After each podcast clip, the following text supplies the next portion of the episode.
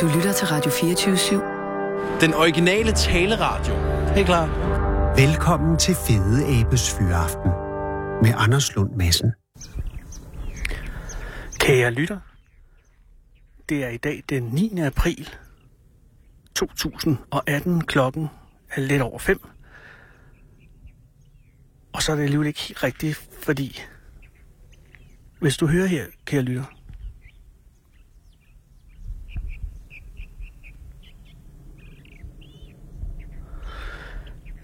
ja, i hvert fald vil Morten D.D.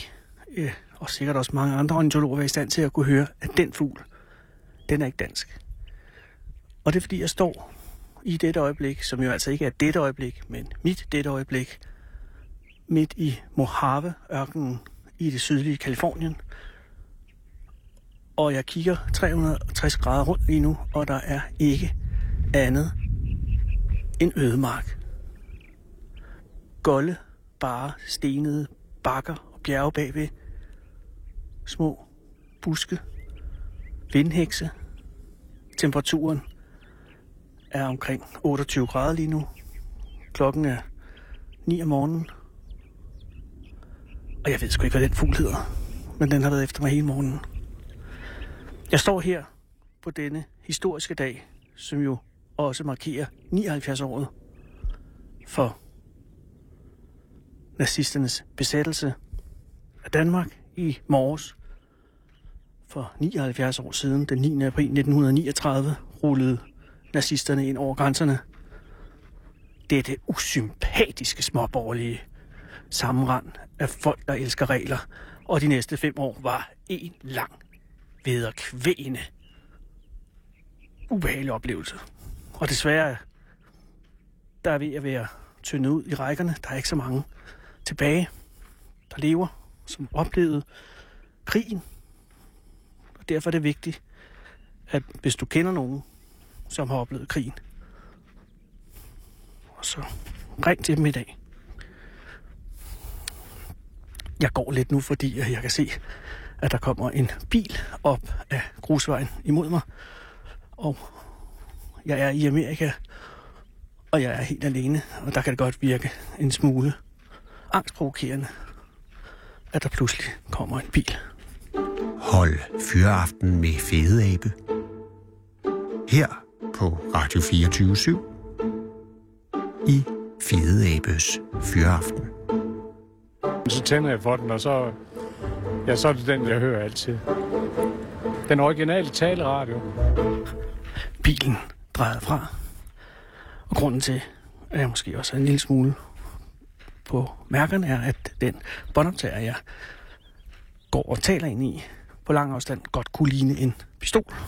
Og der er en vis kultur omkring pistoler her i USA, som jeg vender tilbage til, som godt kan gøre, at det ikke er det heldigste første visuelle signal at udsende. Men tilbage til nazisterne. Kender du en? Har du en i familien, der har oplevet krigen? Vær sød og spørg, hvordan var det? Fordi om 5 år er de der måske ikke til at fortælle det, og så dør historien.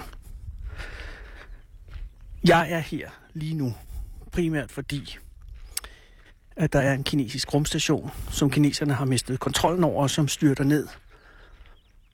Jeg vil sige, at den er sandsynligt styrtet ned, når du hører det her, kære lytter. Men i min virkelighed lige nu, i dag er det fredag for 3 uger siden. 4 uger siden næsten. Der ved vi ikke på det her tidspunkt i min virkelighed, hvornår den styrter ned. Vi ved bare, at de ikke har tjekket på den. Og vi ved, at de siger, at der sker sgu nok ikke noget. Og det har vi ligesom hørt før. Og grunden til, at jeg er her, er, at der er styrtet en rumstation ned over USA ind i Colorado engang, og den eneste dokumenterede episode af et menneske, som har oplevet at blive ramt af et stykke rumstation, var i netop Colorado. Så sandsynligheden for, at det sker igen, er yderst ringe, rent statistisk. Og det er så også derfor, at jeg tog valget at rejse herover. Og så lå der også noget andet indenunder, som jeg vil forsøge at forklare i denne udgave af Fede Æbes Fyraften. en udgave, som desværre, kan jeg sige, ikke kommer til at omhandle rigtige mennesker, men bare mig. Så ja, men altså, der har jo været pot på kanalen her de sidste 3 uger. Så måske er det også meget godt lige at have den her indflyvning til den virkelige verden igen. Så jeg garanterer, kan jeg lytte i morgen, at alting, som det plejer at være, medmindre denne rejse ikke er gået, som jeg håber, den går. Fordi så er der ikke noget i morgen for mig. Så kommer der mere podradio. Det er sikkert også godt. Men jeg håber, at jeg er tilbage i morgen. Om alt går vel, så lander jeg i morgen tidlig i Kastrup. Og vil så lave radio morgen aften. Men lige nu er du indlagt til mig. Og ja, jeg skal gøre det så godt, jeg kan. Kom hele landet rundt i Fede Æbes Fyraften. Her på Radio 24/7. Og tøvs, det er det originale taleradio for Danmark.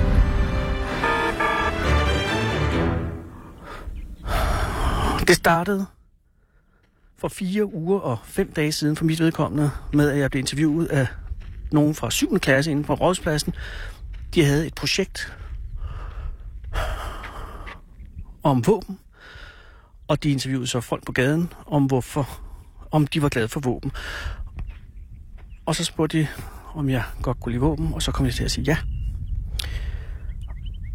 Og jeg sagde, at jeg gerne ville have en pistol. Jeg har altid drømt om at have en pistol. Jeg ved ikke at have noget ammunition, men jeg kunne bare godt lide at have den. Jeg kan godt lide at holde en pistol. Jeg kan godt lide at have den i lommen. Jeg kan godt lide at mærke det varme og alligevel glatte metal, som også, når man lige tager den op, har en soliditet i sig, som giver mig en stor æstetisk nydelse. Jeg har ikke noget behov for at affyre en pistol, eller slå nogen ihjel, eller skade nogen. Jeg kunne bare godt lide at have en pistol. Og det chokerede i en vis grad de unge mennesker, fordi at det er ikke noget, som er særligt. Jeg ved det ikke. Våben er sgu ikke populære i Danmark. Og så tænkte jeg, at hvis jeg skal have en pistol, så skal det være her, hvor jeg er nu. Men det er på en eller anden måde snyd. Bare gå ind og købe en pistol, og så have den, fordi det er ikke den rigtige fornemmelse. Grunden til, at amerikanere elsker våben, der er omkring et sted mellem 500-600 millioner håndvåben i omløb i USA, i en befolkning på godt 300 millioner mennesker, det er absurd, så mange våben her. Og den eneste grund til, at der er så mange våben, og den eneste grund til, at USA har verdens suverænt største hær. En hær, der er større end de 5 efterfølgende til sammen, hvoraf 3, så vidt jeg husker, endda er venligsindede nationer fra USA. De har så overdimensioneret en hær, så overdimensioneret en mængde af håndvåben, fordi de er verdens uden sammenligning mest rædselsslagne folkefærd. Der findes ikke mere bange mennesker end amerikanere. De er bange for stort set alting, og det er grunden til, at de har polstret deres liv til med våben. Og hvis jeg skal kunne købe et våben herover, så er jeg nødt til at opleve den frygt. Jeg er nødt til at være bange, ligesom en amerikaner. Og mit store problem i dette liv er, at jeg er ikke bange for noget som helst. Jeg har ikke frygten i mig. Der er ikke noget, der kan skræmme mig. Og det lyder måske umiddelbart fedt, men jeg lover jer, det er en gigantisk byrde at bære, fordi det er frygten, der gør os til mennesker. Hvis ikke vi er bange for noget, så er vi på en eller anden måde grænseløse, og så går det galt. Jeg vil virkelig gerne være bange for noget. Da jeg var barn, var jeg bange for alting. Jeg var bange for at køre i forrestevogn i S-toget. Jeg var bange for mørke. Jeg var bange for rotter. Jeg var bange for at blive bidt af en slange. Jeg var bange for kulde. Jeg var bange for vand. Jeg var bange for skarpt lys. Jeg var bange for visse lugte. Jeg var bange for smagen surt. Der var ikke ende på det, jeg frygtede. Alt var sådan set godt. Havde jeg bare været, som jeg var, havde jeg kunne gå ind i den første og bedste pantelånershop herover, købe mig min Glock og være lykkelig, tryg og uden frygt, indtil jeg kom til at tænke på, om det nu var nok med bare sådan en Glock. Men det gik galt hen ad vejen. Jeg mistede frygten et eller andet sted. Og nu står jeg her midt i Mojave-ørkenen der ved Gud er infesteret af kryb, der kan dræbe dig på under 1 minut. Og jeg er fløjtende ligeglad. Jeg kan sige, at jeg fløj herover med Norwegian, København, Las Vegas, en tindåse proppet med 200 mennesker, der sidder i 10 timer i træk, uden at kunne røre sig. Fordi det er en illusion, at man rører sig, når man går ud på lokummet. Der er ikke andet end at sidde fastspændt i et sæde i 10 timer. Ydermere havde jeg 3 børn i alderen 5, 3 og 7 måneder med. Og hvis ikke det kan fremprovokere en angst, en grundangst og en knogleknusende frygt, så er der intet, der kan skræmme en. Og komme igennem security med 3 børn og en mængde håndbagage, som trodser enhver menneskelig beskrivelse, uden at få en puls højere end jeg. Jeg havde den vel op i 100, men det er kun fordi, at jeg prøver at forestille mig, hvad der går galt. Og vi startede i Las Vegas, fordi det er ligesom en by, som har givet slip, som har sagt, hvorfor ikke bare skrælle lagen af og vise, hvad vi mennesker egentlig virkelig vil og kan, når vi ikke har nogen begrænsninger. Og det er som min storebror, den store psykiater, den store folkeformidler og indehaveren af vel nok Danmarks korteste og mest intense konservativ kommunalpolitiks karriere, Peter Lund Madsen, har fortalt mig så mange gange, så er der 3 ting, vi mennesker interesserer os for, når man skræller lagene af. Altså når man skræller alle pandelapper, alt fornuft, når man graver ned til reptilhjernen og ikke har andet end den, så er der 3 ting. Sex, mad og magt. Det er, hvad vi grundlæggende interesserer os for. Det er, hvad vi har til fælles med den hvide haj, med krokodilen, med frøen.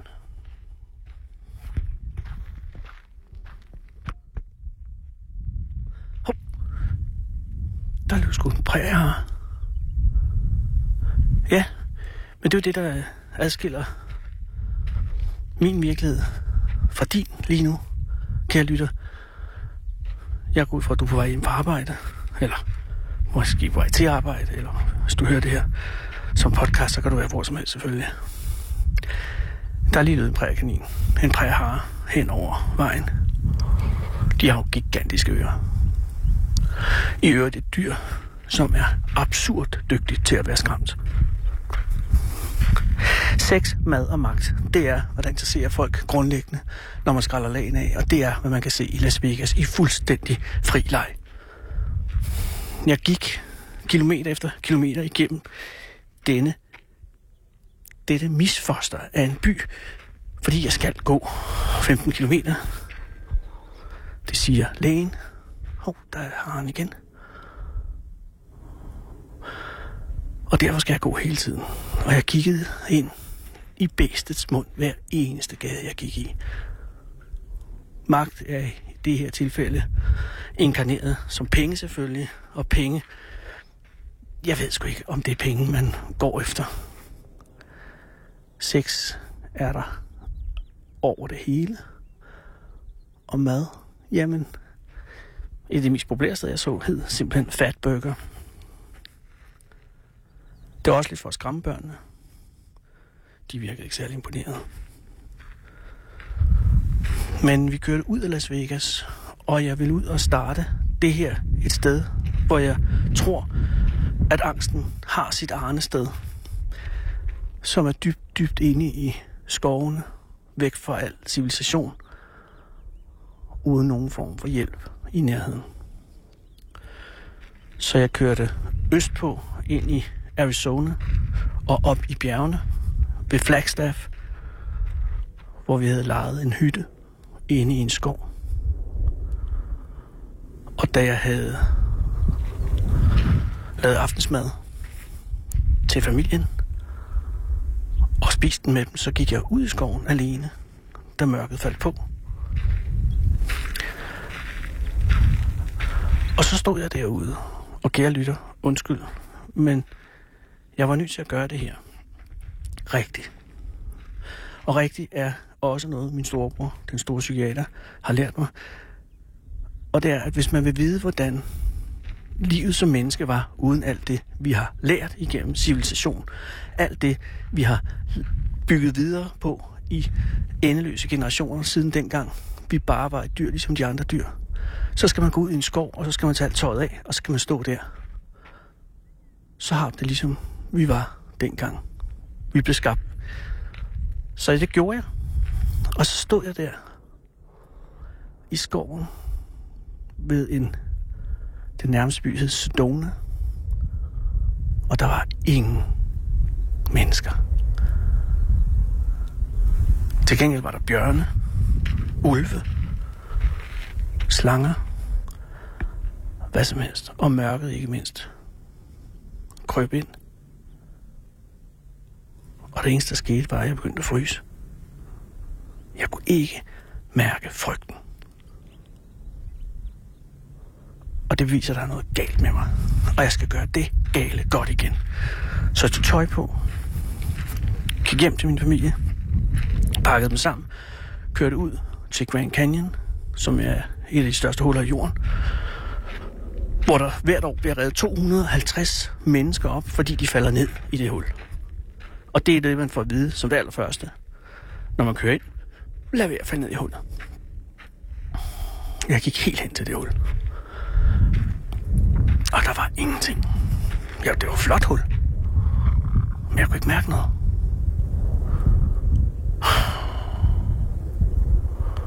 Så hvordan gør man? Kære lytter. Hvordan finder man frygten, så man kan få lov at købe sig en pistol? Jeg så en film i morges på noget, der hedder YouTube.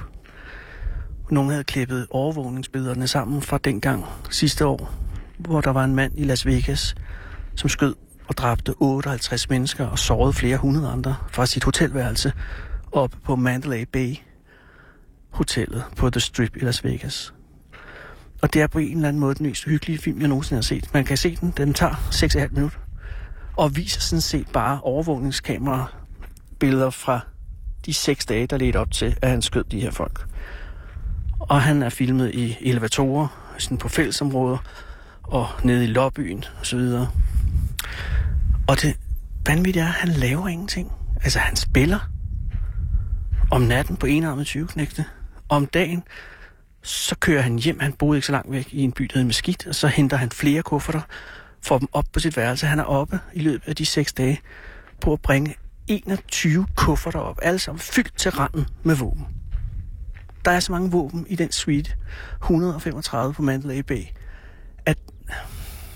at det er et mirakel, at ingen opdager det.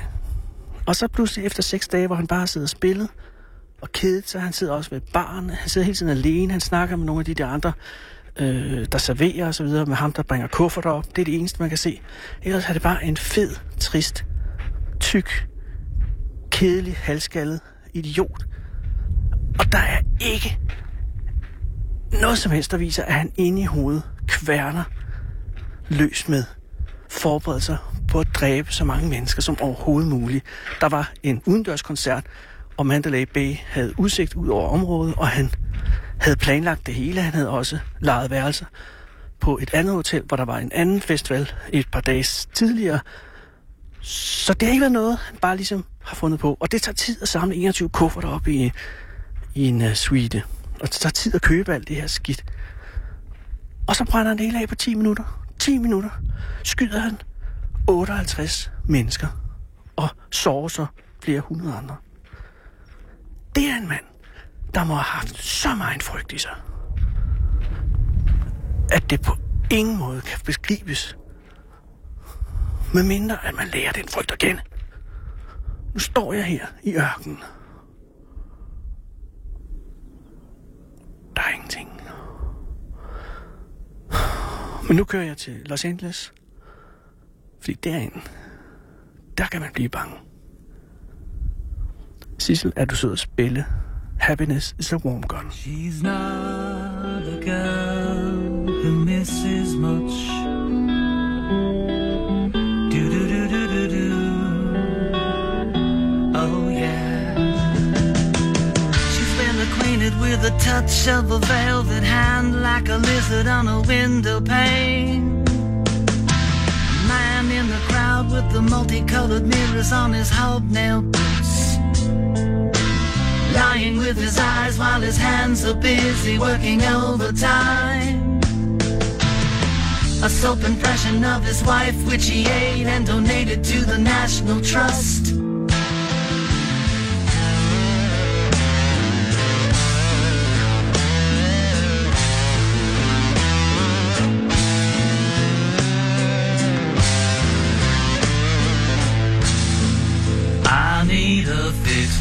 I'm going down, down to the bits that I left uptown.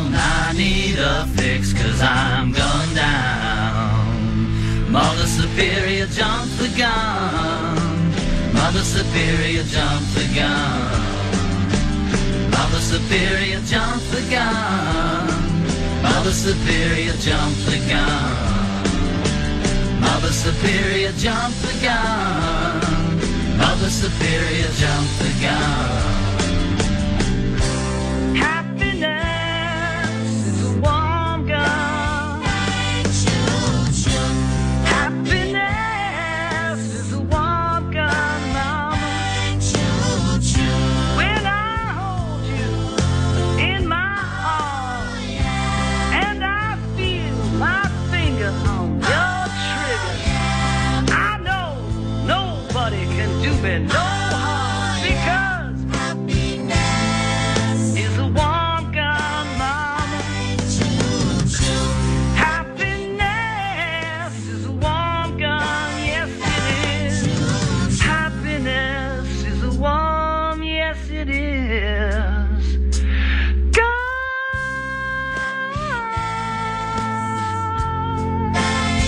Well, don't you know that happiness is a warm gun, Mama.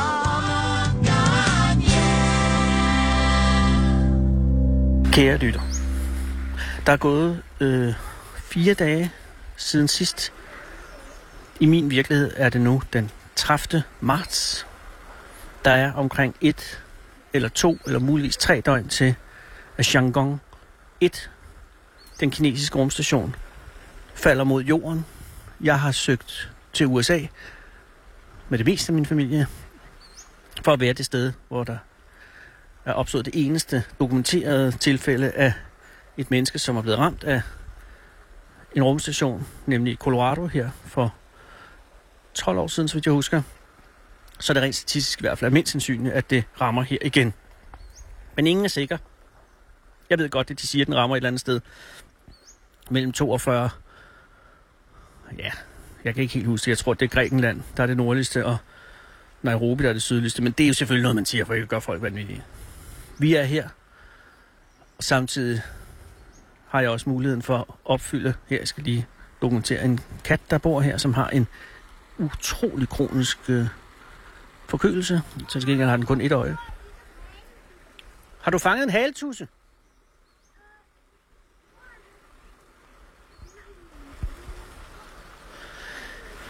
Samtidig er jeg her for at opfylde min store drøm om at købe en Glock, en pistol, fordi jeg gerne vil kunne sikre mig selv. Mest er det bare, fordi jeg gerne vil holde. Min søn Mode har nu fanget en vandsnegl. Fantastisk! En vandsnegl. Det her bliver lidt indviklet, men grunden til, at jeg har taget Mode med ud i skoven, er jo for at forsøge og indgivet en smule frygt i drengen. Han synes ikke at være til at hugge og stikke i. Han er ikke rigtig bange for noget, hvilket er den sikre vej til ruin. Han er nu 5,5, starter i skole efter sommerferien, og hvis ikke jeg får bare kyst en lille smule frygt i knægten, så skubber jeg det her helvede endnu en generation ud i fremtiden. Jeg er stadig ikke lykkedes i at blive bange for noget. Sidst jeg talte, stod jeg i en ørken, kørte så familien til Los Angeles, som notorisk er berygtet for at være en af de farligste byer i verden. Der skete ikke en skid. Det kan muligvis også være. Mode tror, han har en. Det lyder godt. Måske kan det også hænge lidt sammen med, at vi boede på Sunset Boulevard i West Hollywood, som jo ikke er det mest berygtede kvarter i byen. Nu vel, men om aftenen gik jeg rundt kilometer efter kilometer, og hver gang jeg så en skobelgyde, drejede jeg ned ad den. Ja, modig har nu fanget noget, jeg er nu nødt til at... Kommer du op med det, så jeg kan se det? Jeg kan se. Okay, så venter vi lige. Jeg kan sige, jeg står oppe på vejen, og den her bæk løber i en lille, ja, grotteagtig fordybning. Så jeg kan ikke lige se, hvad han har fanget. Nå, men det lykkedes ikke at blive bange i Los Angeles. Det var et helvede. Det eneste, jeg var bange for, det var lidt. Tiden går, og vi alle sammen skal dø. Men slet ikke noget, der kvalificerer til indkøb af en Glock. Jeg er jo heller ikke helt sikker på, hvilken Glock jeg vil have. 17'eren er jo klassikeren. Men de er kommet med den nye Glock 43, som er, ja, en af, altså det de selv kalder den mest, most highly anticipated model ever. Altså den mest forventede model nogensinde. Fordi den kombinerer slagkraften af den klassiske 17'er med, kan man sige, behændigheden af de mere diskrete modeller. Det er den ultimative skjulte pistol, altså det man, hvis man var grov, kunne kalde en damepistol. Glock har jo på deres hjemmeside en decideret woman line, altså en damelinje inden for pistoler, med ikonet en dametaske. Og her er det jo selvfølgelig den tekniske lethed, og ikke mindst den lette vægt, som er afgørende faktorer, og der er 43'eren en klassiker. Men altså, jeg kan jo ikke købe en pistol, før jeg er bange for noget, og jeg er stadig ikke bange for noget som helst. Efter Los Angeles er vi kørt nordpå langs kysten, og er nu oppe lidt under, under San Francisco, i, ikke så langt fra en by, der hedder Monterey. Og i går var vi i Monterey Bay Aquarium, som er et af de smukkeste akvarier i verden. Og her har de jo den store sardinstime. Sardinstimen, som i virkeligheden, nu har jeg tænkt efter, en ansjosstime. Der er jo det. Hvad er en ansjos, hvad er en sardin? Det er lidt lige meget. Ansjosstimen, som jeg så første gang i 2003 under et tidligere besøg, og inspireredes dertil et essay, som stadig står som et af de store stilskæbne essays i nullerne. Ansjos Nationen kaldte jeg det. En relativt kort artikel på bagsiden af et nu afdød gratis blad ved navn Urban. Og Ansjos Nationen handlede om, hvorfor amerikanerne er bange. Og sejt! Jeg kan sige, måde jeg har nu lagt nettet ud midt i bækken, således at dyrene skulle svømme ind i det af sig selv. Men altså, Ansjos Nationen er et forsøg på at beskrive, hvorfor amerikanere er så formidabelt bange for alting. Og det er de på samme måde som, at ansjoser er bange. I hvert fald deres reaktion den samme. De søger sammen i store flokke, og så håber de, at det onde på en eller anden måde rammer de andre. Det er en ikke særlig logisk form for reaktion. Fordi at det betyder jo bare, at hvis der er noget farligt, eksempelvis i ansjosernes tilfælde en haj eller en tun, så kan man sige, så er maden bare samlet på et sted. Men det interessante ved ansjoser, og også i forhold til billedet med hensyn til amerikanere, er jo, at der er ikke rigtig nogen, der styrer en flok af ansjoser eller en stime. Altså, der er ikke nogen leder. De er flokken. Flokken er frygten. Og når flokken drejer, så kommer den forreste ansjos ud på siden. Man har simpelthen lavet forsøg, hvor man mærker sardiner i forskellige farver. Eller ansjoser, undskyld. Sardiner gør det samme. Og hver gang en sardin eller ansjosflok stime drejer, så ryger føreren ud på siden, og en ny fører, som ikke er en fører, tager pladsen. Og på samme måde er det, var min påstand i 2003, med amerikanere. Og grunden til, at de er bange, er ikke forklaret. I hvert fald ikke med ansjosnation, essayet. Det var blot adfærden og konsekvenserne af denne frygt. Årsagen står jeg stadig meget undrende overfor. Fordi lige her ved bækken i bjergene over Monterey er det meget, meget svært at være bange for noget som helst. Klokken er 9 om morgenen, solen skinner, jeg vil tro, har jeg 12 grader. Der er en af de tykkeste katte, jeg nogensinde har set, står og holder øje med, om modige fanger noget, som den kan spise. Den er blind på det ene øje, og alligevel er lykken at have et forbløffende langt liv i overflod. Der er intet at være bange for her. Jeg vil nu forsøge at tale med modige og høre, om jeg kan finde noget frygt i ham. For på den måde måske at gøre den frygt til min.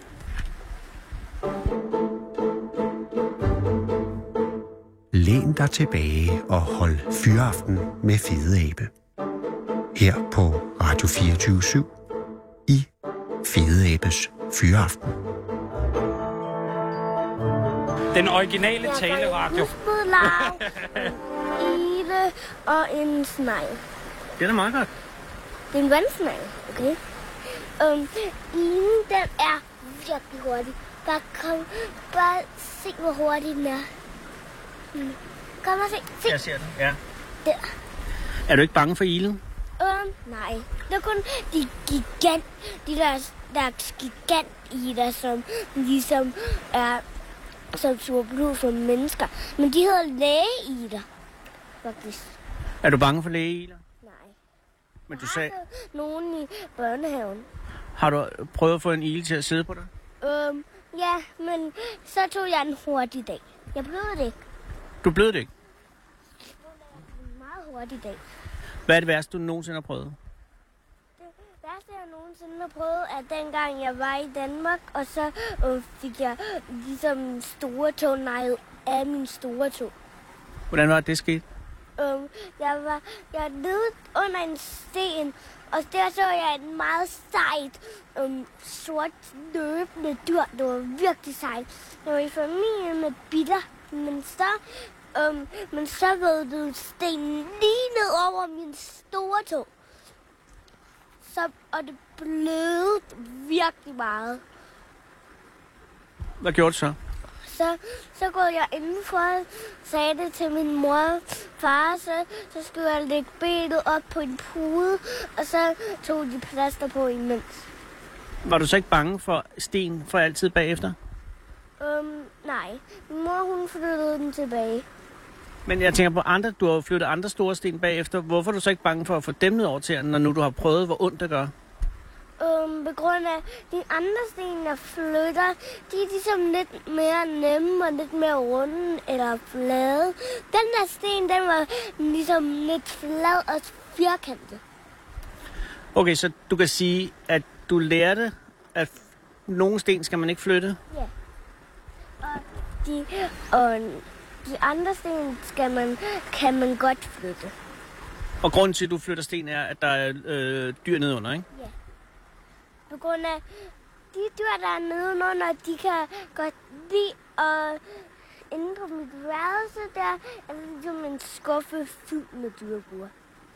Fyldt med dyrebuer? Ja, og dyr. Men lige nu er vi i Amerika. Hvad har du fundet af dyr herovre? Jeg har fundet en gigantbille og en lille bænkebider og nogle løbebiler. Og så har jeg fundet en kuglebænkebider. Og så har jeg fundet en gigant skylpenter og en slags en sassebok. Så nogle surpelud. Og så har jeg også fundet nogle andre biler og en løbe. Og så en ligesom bitte, der er meget... der har mange farver, og så har jeg også fanget,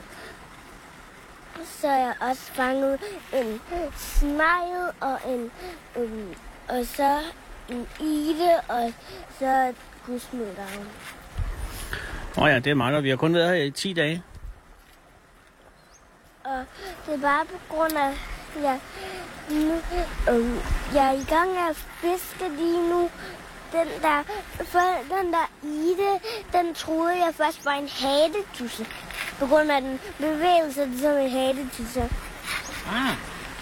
Lige som en hagetusse. Men nu er vi jo herude i naturen, hvor der er alle mulige farlige dyr ude. Ja. Så det er derfor, jeg tager edderkopperne i buer med en pind. Ja, fordi du fandt jo nogle sorte enker her forleden. Det gjorde jeg. Og dem, de kan jo dræbe modigt. Ja. Var du ikke sindssygt bange for at være i nærheden af dem? Nej, det var jeg ikke så meget. Men de kan jo dræbe dig. Men jeg var jo ikke så bange på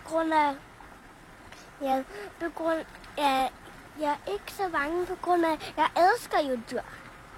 Jo, men tænk, hvis den bid dig. Så vil vi bare rejse til hospitalet jo. Ja, det er du selvfølgelig ret i. Hvad er du allermest bange for i hele verden? Det jeg er allermest bange for i hele verden, det er, hvis nu jeg bliver bidt af en hvidhaj. Bidt af en hvidhaj? Ja. Det er jeg meget bange for, hvis nu det sker. Betyder det så, at du aldrig vil bade ude i havet? Det er kun nogle gange, jeg vil bade ude i havet, men så er det ikke så langt ude. På grund af, det er kun der langt ude i det meget dybe hav, hvidhajerne er. Okay, vågner du så nogle gange om natten fuldstændig skrækslagen over, tænk, hvis der er en hvidhaj, der bed mig? Nej, det gør jeg ikke så mange gange. Nå. Og er der andet end hvidhajer, du er bange for? Hvis nu, at jeg blev bidt af en løve eller sådan noget, eller en løveflok, eller hvad nu det er. Om nu, altså løven over, hvis man tog til Afrika. Hvad så, hvis du var i zoologisk have og faldt ned i løveindhegningen? Så ved jeg, at jeg ved det. Men er du ikke skrækslagen over det? Ja. Okay, så du er bange for noget? Ja, jeg er. Men er du bange for at blive kidnappet? Nej. Er du bange for at blive kørt ned? Ja. Yeah. Og hvad skal man gøre for ikke at blive kørt ned? De bilerne, de ikke kører. Og lyset, det er grønt. Ja, det lyder som en rimelig god taktik. Hvad med hensyn til sådan noget som at blive skudt, for eksempel? Så er jeg ret bange. Kunne du ikke tænke dig, at jeg havde en pistol, så jeg kunne forsvare familien? Ja. Yeah. Men i Danmark, der må man ikke købe pistoler. Der må mennesker ikke have pistoler. Okay. Det er fordi, de er bange for, hvis der er for mange, der har pistoler, så begynder folk at skyde hinanden. Men Anders? Ja? Er det okay, at du nu gør det med dig selv? På grund af, at jeg skal så fange nogle dyr. Skal jeg så interviewe mig selv? Ja, okay. Det gør jeg. Fanden. Fang nogle dyr. Jeg har min søns støtte til at købe en pistol. Jeg føler ikke rigtigt, at han har hjertet med det. Mor, kunne du tænke dig at have en pistol? Nej. Det er en vandpistol, der jeg godt kan lide. Vandpistoler i Danmark? Jo, vandpistoler må man gerne købe. Man bare ikke købe rigtige pistoler. Ah. Ja, jeg kan selvfølgelig prøve at købe en vandpistol og se, om det gør mig glad. Vi kommer det ikke meget nærmere. Det vi gør nu, min store del af min familie i hvert fald, det er, at vi kører op, hvor det bliver rigtig farligt. Det vildeste, jeg vil sige, det er katten, der forsøger at tjekke sig til noget mad hos mor. Vi kører nu op, hvor det bliver rigtig, rigtig farligt. Det vildeste er det vilde vildmark, Yosemite Nationalpark, stedet, hvor mennesker kan forsvinde, og hvor mennesker forsvinder. Bjørne huserer, og det er mandens kamp mod naturen. Du skal ikke finde det. Og det er mandens kamp mod naturen. Hvis ikke jeg lærer frygten at kende der, så er jeg altalt ved at være helt bekymret. Der er nu 2 eller 3, eller måske kun 1 dag, til at nogen får et rumstation i hovedet. Hvis du hører det her, kære lytter, så er jeg i hvert fald ikke ramt af den dræbermaskine. Sissel, er du sød at spille Gun med Emiliana Torini? Og ja, det er Gun, der betyder pistol.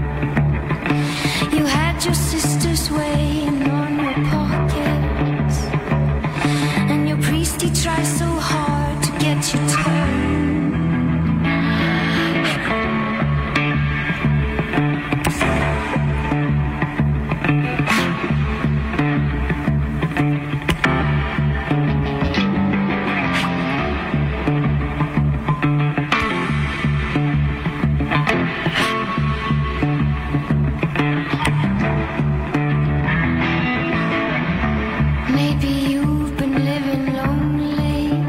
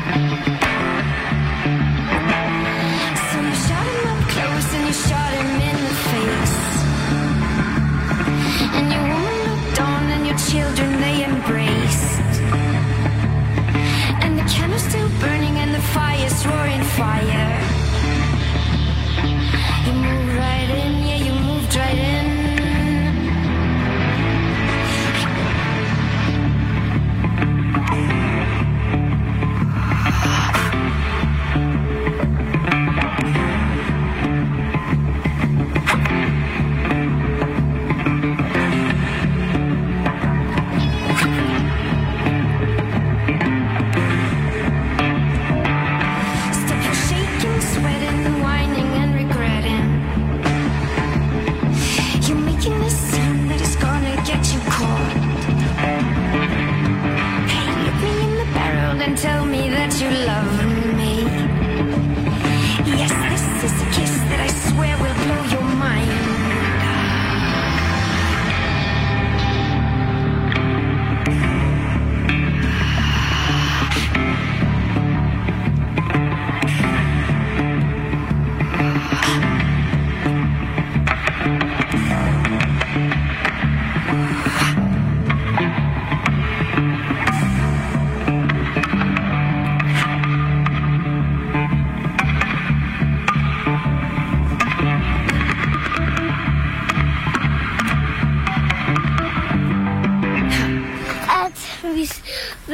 Hvis nu den her pind var en kugle, så ved du, hvor store de var. Altså hvem? Pigebogefroksene. Og hænderne, de skal være oven på pigebogefroksene. Det er ligesom, hvis nu du skulle have et helt hus på dit ryg. Shit, man. Og så parer de sig? Ja, det er sådan, de parer sig. Jeg tror, det er på grund af, så passer hannen æggene ud af pigen, så passer den æggene ud af pigen. Og så når, og så kommer der nye haletus ud af æggene? Ja. Og det starter forfra. Stakkels pigebulfrog. Ja. Det ville være okay, hvis jeg var en drengebulfrog. Men ikke, hvis jeg var en drengeknæler. Hvad sker der der? Så når vi skal parre sig, ja, så er jeg død. Nå ja, gud, de spiser hannen. Ja, hans hoved. Og han, den er stadig levende, ligesom en zombie. Wow. Okay, så har man noget at være bange for, ikke? Hvis man er en hanknæler. Ja. Godt, min knæler er en pige. Ja. Ja, bare hun ikke tror, at du er en hanknæler. Så tager hun lige hovedet af mig. Bliver du bange af det? Nej. Hun kan jo ikke gøre det. Det er kun med armene, hun kan det. Okay. Anders, ja. Ved du godt, at jeg engang har min knæder bidt mig? Ja. Og holdt fast i mig på samme tid. Så der troede hun måske, du var en drengeknæler? Ja. Eller hun troede, min finger var en regnorm. Eller en slange, på grund af knæler, de kan være så store, at de spiser slanger. Så store kan knæler blive. Se, det er en stor knæler. Det er noget at være bange for. Ja. Yes. Så skulle man have en pistol. Ja, på grund af, jeg ved så ikke, hvad en slange. Nej, heller ikke jeg. Jeg vil bare have en pistol. Hvis nu det eneste slags slange, jeg gerne vil have knæler, at de ikke kan dræbe en grønlænder. Jeg klarer på den. Hvad er det? Der er en slags tuseben, jeg altid har ønsket mig. Nej. Og det er nævnet. Det er altså lige her på indkørslen, finder du det tuseben, du altid har ønsket dig? Ja. Hvad er det for et tuseben? Det er et tuseben, der ligesom der lever på træerne. Det er godt nok flot. Wow! Er det giftigt? Nej. Er det farligt? Nej. Okay. Jeg er nødt til at tage det her med hjem til Danmark. Jeg er ikke sikker på, man må. Tillykke. Hold fyreaften med Fede Æbe. Her på Radio 24/7 i Fede Æbes Fyraften. 24/7 er den originale taleradio. Kære lytter, så er det nu. Det her er muligvis jeres mandag den 9. april. Men det er min søndag den 1. april. Klokken er 7:15 aften i Danmark. Her hvor jeg er den 10:15 formiddag på den amerikanske vestkyst. Jeg står og kigger ud over Russian River, den russiske flod, fra et hus, jeg har lejet, beliggende på Moscow Road. Man kan ikke komme meget længere væk fra nedfaldszonen, end jeg er lige nu. Og vi er i de timer, hvor verden venter. I din virkelighed, kære lytter, er verden holdt op med at vente. Jeg ved ikke, om verden findes i din tid. Jeg ved ikke, om dette radioprogram nogensinde bliver sendt. For jeg kender ikke den fremtid, du kender. Jeg ved bare, at de kinesiske rumfartsmyndigheder har sat dette tidsrum som tidsrummet, hvor den kinesiske vildfarende rumstation vil falde tilbage og ramme jorden. Et sted mellem søndag aften og mandag morgen dansk tid. Hvilket betyder et sted mellem søndag morgen og søndag aften min tid. Lige nu siger kineserne, at de regner med, at den rammer et eller andet sted mellem Sydeuropa og Australien. Og som myndighederne siger beroligende, den styrter ikke ned på jorden som i en sci-fi-film, men det ender med at blive en fantastisk meteorregn og vil bevæge sig over den smukke stjerne klare himmel, når vragdelene falder mod jorden. Det er lidt ubehjælpsomt formuleret, men det er også propaganda. Det er ydermere dobbeltpropaganda, fordi det er propaganda udsendt den 1. april. Jeg forstår ikke, at dette fænomen ikke har en større bevågenhed i verdensoffentligheden. Jeg kigger ud på en påskesøndag fuldstændig affolket. Der er så godt som ingen mennesker ved denne flod. Det er, hvad man vil kalde et udkantsområde i det nordlige Californien. De mennesker, der bor her, er ikke typen, der vinker tilbage. Jeg gik en tur i nat i skoven for at møde Bigfoot, den legendariske Sasquatch. Det store, opretstående, behårede uhyre, som eftersigende vandrer i disse skove. Samme kryptozoiske fænomen som yetien, de fleste nok kender fra Tintin. En cirka 2,3 meter høj, behåret satan, som egentlig aldrig rigtig har dræbt nogen, men som er frygtindgydende. Og da jeg stod i nat derinde mellem de 40-50 meter høje redwoodstammer, som er så tætte i deres bladhang, eller nålehang hedder det vel, at man rent faktisk ikke kan se himlen, når man står derinde. Der oplevede jeg et mørke, jeg aldrig nogensinde før har oplevet. Det var så tæt og så intenst, at jeg kunne ikke se jorden, jeg kunne ikke se mine hænder, jeg kunne ikke se noget som helst. Jeg kunne kun gå, når der en sjældent gang kom en bil forbi, som lyste midterstriben på vejen op. Og resten af tiden stod jeg simpelthen bare og ventede. Og der var lyd i det mørke. Lyde, som for første gang i mit voksne liv vækkede en frygt i mig, som jeg troede, jeg aldrig skulle stifte bekendtskab med igen. Måske var det mørket. Måske var det landet, der omsider fik tag i mig. Men i nat, inde mellem stammerne, i det absolutte mørke, da det raslede et eller andet sted i nærheden, der mærkede jeg adrenalinen løbe.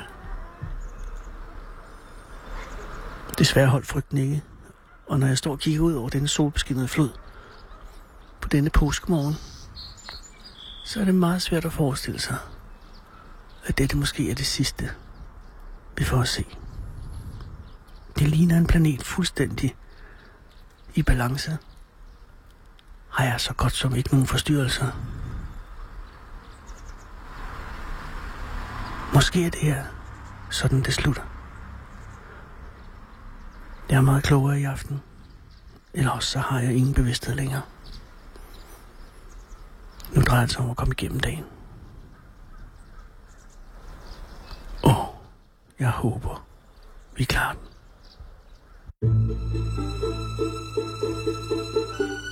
Du lytter til Radio 24/7. Om lidt er der nyheder.